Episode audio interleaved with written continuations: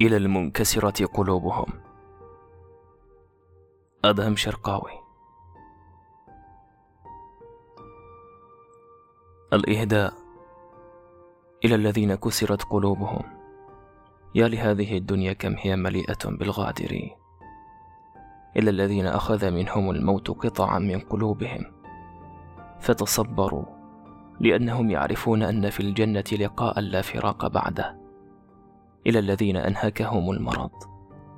فلم يصرفهم عن باب الله لأنهم يعرفون أن الدنيا دار امتحان ليس إلا إلى الذين ابتلاهم الله بضيق الرزق فحمدوه وصبروا على قضائه فكانوا أثرياء في قلوبهم. إلى المطلقات العفيفات والأرامل القابضات على الجمر إلى الشباب المتعففين الذين يصارعون أنفسهم وشياطينهم إلى الحزانة والمكلومين والمخذولين. أعرف أن الكلام لا يسد ثقبا في القلب ولكنه يعزي. أهديكم هذا الكتاب عله أن يكون عزاء. عندما يأتيك الخذلان من الشخص الذي كنت تستثنيه دائما فأنت لا تفقد الثقة بشخص واحد وإنما تفقدها بالجميع. ستعيش بعدها فزعا. ولن تسمح لأحد بالاقتراب منك لأنك ترى الجميع مشاريع خذلان مع وقف التنفيذ. ستتلبد ولن تؤثر الكلمات فيك بقدر ما ستثير فيك الفزع. شعورك كالذي نجا من الغرق بأعجوبة. صحيح أنه نجا ولكنه سيخاف الماء إلى الأبد كالعصفور الذي لم تقتله الطلقة ولكنها أفقدته أمان الشجرة إلى الأبد. كالمبتورة يده لا يرى سواها. يحدث أن يبقى الناس عالقين في جروحهم. أعان الله كل من أوتي من مأمنه ولا سامح الله كل من دخل قلبا فنزع منه طمأنينته. قال المدائني رأيت بالبادية امرأة لم أر أجمل منها قط. فقلت والله هذا فعل صلاح الدنيا والسرور بك. فقالت كلا والله إن لدي أحزان. وخلفي هموم وسأخبرك. كان لي زوج وكان لي منه ابنان فذبح أبوهما شاة يوم عيد الأضحى والولدان يلعبان. فقال الأكبر للأصغر أتريد أن أريك كيف ذبح أبي الشاة؟ فقال نعم. فقام إليه يلاعبه فإذا به قد ذبحه. فلما نظر إلى الدم فزع وهرب نحو الجبل فأكله الذئب. فخرج أبوه في طلبه فوقع ومات. فقلت لها وكيف أنت والصبر؟ فقالت لو دام لي لدمت له ولكنه كان جرحا فاندمل. لا تخدعنكم المظاهر. الناس صناديق مغلقة فلا تحكموا على الصندوق فإن فيه ما لا ترون. والناس كالكتب فيهم ما لا يمكن معرفته بالنظر إلى الغلاف فقط. خلف الضحكات جروح غائرة. يحاول الناس كتمانها عن الناس فلا ترى إلا ما ترى. وراء بعض النعم الظاهرة حرمان قاتل يتجرعه صاحبه بمرارة ولا يدري به إلا خالقه. والسعادة التي تحسبها كاملة أنت لا تدري إن كانت مجرد غلاف لصفحات أنت لا تعلم حرفا عما فيها. الصور في مواقع التواصل ليست إلا ثمرة جوز إنها القشرة الصلبة فقط. في الداخل أشياء هشة جدا. هذه الدنيا دار نقص ولا تكتمل لأحد. ثق أن كل إنسان ينقصه شيء ما فمر هينا. كل إنسان فيه ما يكفيه. نحن لا نبتعد كرها وإنما ألما. هذا الابتعاد ليس الزهد وإنما النأي. لا أحد يريد أن يرى جرحه ماثلا أمام عينيه. لا أحد يريد أن يتذكر أنه لم يكن كافيا وأن اليد التي كان يقبلها هي التي طعنته وأن العين التي كان يخشى بكاءها هي التي أبكته نحن نبتعد حفاظا على ما تبقى منا صيانة لجروحنا من نظرات الشفقة حتى الكلاب وهي كلاب إذا ما جرحت أخذت لها مكانا قصيا آمنا ولعقت جراحها فيه. بعض الود لا يصان إلا بالبعد. قال الشعبي شهدت شريحا القاضي وقد جاءته امرأة تخاصم رجلا فأرسلت عينيها وبكت بكاء شديدا فقلت له يا أبا أمية ما أظن هذه البائسة إلا مظلومة. فقال لي يا شعبي إن إخوة يوسف جاءوا أباهم عشاء يبكون. هذا هو شأن الناس دوما يكون أحدهم ظالما مفتريا. ثم يجلس يتشكى كأنه المظلوم. يجلدك أحدهم بصوت لسانه ويأكل لحمك في كل المجالس. فإذا فاض بك الكأس وما عاد فيك ذرة احتمال. فرددت عليه بعض قوله لرأيته قد لبس عباءة التقى واتهمك بما هو غارق فيه. توزع تركة الأب فيستأثر بعضهم بها. فإذا طالب بعض الإخوة بحقهم في القضاء صاروا يقولون أين صلة الرحم؟ وكيف يجرجر المرء أخاه إلى المحاكم؟ يريدون أن يضجعوك أرضا ويذبحوك فإذا انتفضت اتهموك أن سكينهم آذتهم لأنك لم تكن ذبيحا مسالما. ولو نفر دمك وأصاب ثيابهم لاشتكى الذابح من قلة صبر الذبيح. تعيش الزوجة ردحا من الزمن صابرة. لا يسمع لها صوت. تتلقى الإهانة بعد أخرى ممن خان الأمانة فإذا فاض بها الكأس وأنطقها الألم اتهموها بالنشوز. مشكلة الناس أنهم لا يعرفون إلا ردات الأفعال. أما العذابات المتكررة الإهانات التي لا تحتملها الجبال. الظلم الذي تراكم فوق بعضه حتى بلغ عنان السماء فلا يراه أحد. النصر ليس ألا تتذكر فلا أحد يستطيع أن يخلع ذاكرته ويمضي. وإنما النصر أن تتذكر ولا تحن أن تضع عينك في عين جرحك دون أن يرف لك جفن أن تتحسس الندبة في قلبك ولا تتوجع.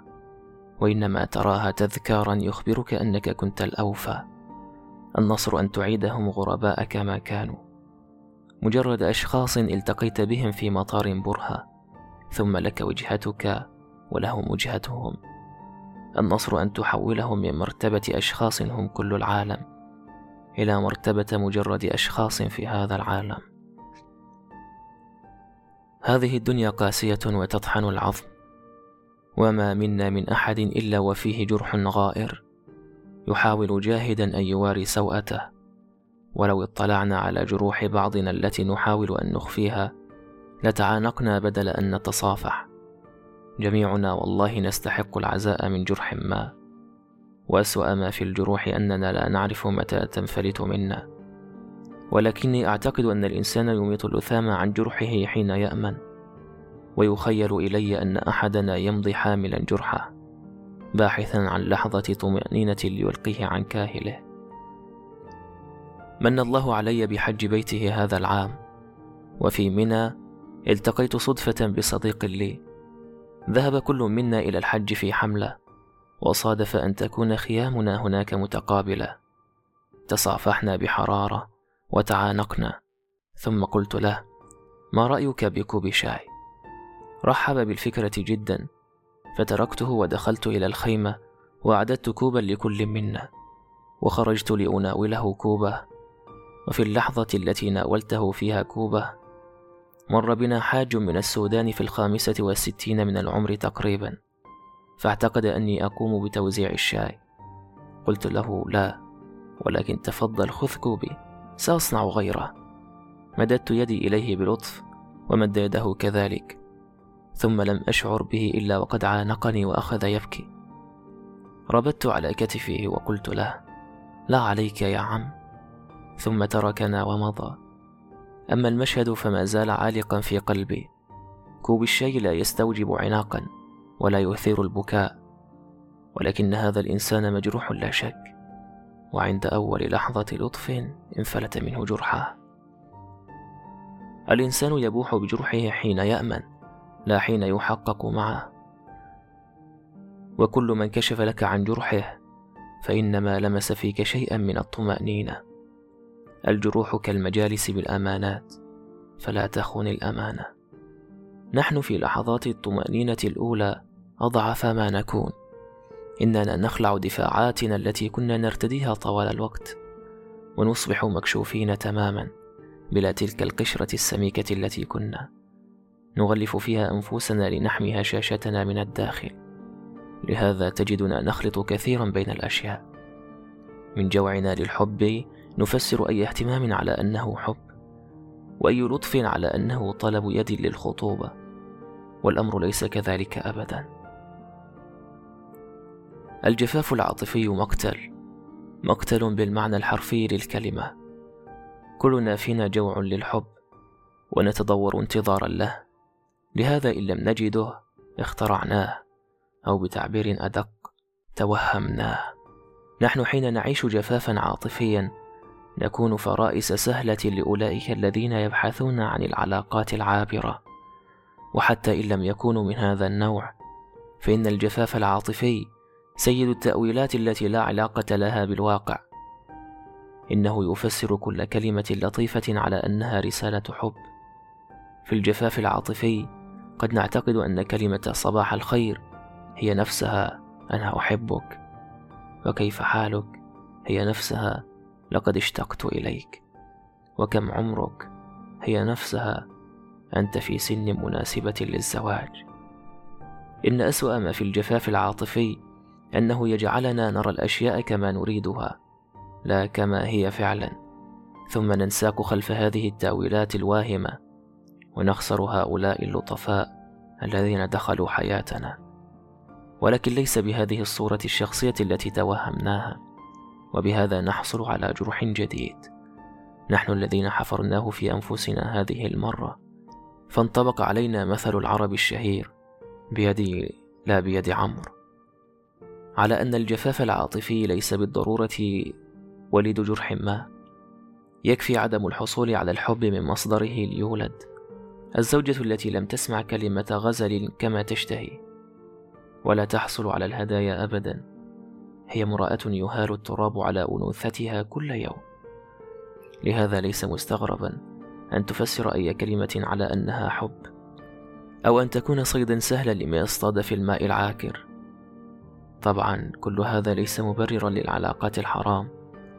الحرام لا يبرره الحرمان أبدا ولكن الحرمان يجعله سهل الوقوع. ونحن نريد إبعاد مصادر اللهب. لأن هذا أيسر من معالجة إطفاء النيران. والزوج الذي لا يحصل على الاهتمام والتقدير هو صيد سهل لامرأة أخرى تهتم به. وطبعا هذا ليس مبررا للحرام أيضا ولكننا نهاية المطاف ضعفاء نجابه أنفسنا وشيطاننا. والبنت التي تعامل بقسوة في البيت هي فريسة مكشوفة خارجة. نحن حين نغدق الحب والاهتمام على من حولنا نحصنهم جيدا من الوقوع في فخ اللطف العابر. الوقاية خير من العلاج ونزع فتيل الأشياء القابلة للانفجار أيسر من لملمة الخراب الذي يحدثه الانفجار. في الحديث النبوي الشريف لا تزول قدم عبد يوم القيامة حتى يسأل عن عمره فيما أفناه. لن تسأل عن عمرك فقط وإنما عن أعمار الناس التي أهدرتها. عن كل كلمة أحبك قلتها بلسانك لا قلبك. وعن كل طريق مشيتها مع أحد دون رغبة جادة منك في الوصول. عن كل يد أمسكتها وفي خاطرك أن تتركها. وعن نهر أحدهم قلقا منك لأنك لا تؤتمن. وعن أيام الناس التي ذهبت سدى لأنك تريد أن تتسلى. وعن الوعود الزائفة وعن كل شمعة أوقدتها في قلب أحدهم ثم أطفأتها. وتحسبونه هينا وهو عند الله عظيم. في المختار من نوادر الأخبار أن رجلا دخل على سالم بن قتيبة بن مسلم الباهلي يسأله عن حاجة. وسالم جالس على الأرض. فوضع الرجل سيفه وهو في غمده على إصبع سالم وهو لا يشعر. واتكى عليه. وجعل يطلب حاجته إلى أن نزف إصبع سالم ولكنه لم يكلمه. فلما انتهى الرجل من مسألته وقضاها له وخرج جعل سالم يمسح الدم عن إصبعه. فقالوا له لم لم ترفع السيف عن إصبعك؟ فقال خفت أن أفعل. فيخجل الرجل من فعلته وينسى حاجة من مسألته. عندما يأتيك إنسان في حاجة فاعلم أنه طلبها من الله أولا فأرشده سبحانه إليه وجعلك سببا في إجابة الدعاء. فلا تنظر في شأن من تقضي حاجته فقط وإنما في الذي أراد أن يتكرم عليك ويجعلك سببا في قضاء حوائج الناس. وعندما تتصدق على فقير فاعلم أنك تحتاجه أكثر مما يحتاجك فهو يحتاجك في دنياه وأنت تحتاجه في آخرتك. وما أنت إلا جامع مال إما لك أو لورثتك وإنه ليس لك إلا ما أبقيت. وإن أجمل ما قيل في الصدقة هي ادخار أموال الدنيا للآخرة. فأنت لا تستطيع أن تصحب مالك إلى القبر ولكنك تستطيع أن تجعله ينتظرك هناك. لكل شيء أدب والعطاء شيء من الأشياء وله أدب أيضا وهو حفظ ماء وجه الطالب. فالناس قبل أن يكون لديهم حاجات فإن لديهم كرامات. وترميم كرامة الإنسان لا تقل نبلا عن ترميم حاجته. إن الذي يطلبك في حاجة في نفسه انكسار وإن لم يبده لك وفي روحه حزن وإن أخفاه عنك فلا تكن والدنيا عليه. أشعره بالدفء لله بالكلام وابسط له وجهك وزين المجلس بابتسامتك. الحاجة مرة ولا يخفف مرارتها إلا حسن الأسلوب في أدائها. وتذكر دوما أن الجزاء من جنس العمل ولا أحد أوفى من الله. من لأن للناس ألن الله له قلوب الناس. ومن قضى حوائج الناس قضى الله له حوائجه على أيسر السبل. انتظرت الثلث الأخير من الليل لأدعو عليك. وفي السجود غلبني قلبي. ووجدتني أدعو لك بالسعادة والهناء والخروج الآمن من قلبي. فأما الخروج الآمن قد تحقق لم يعد لك متسع في هذا القلب. وأما سعادتك وهناؤك فهذه قصتها عندك وليس عندي فضول لأسمعها. أنا لا تستهويني قصص الغرباء.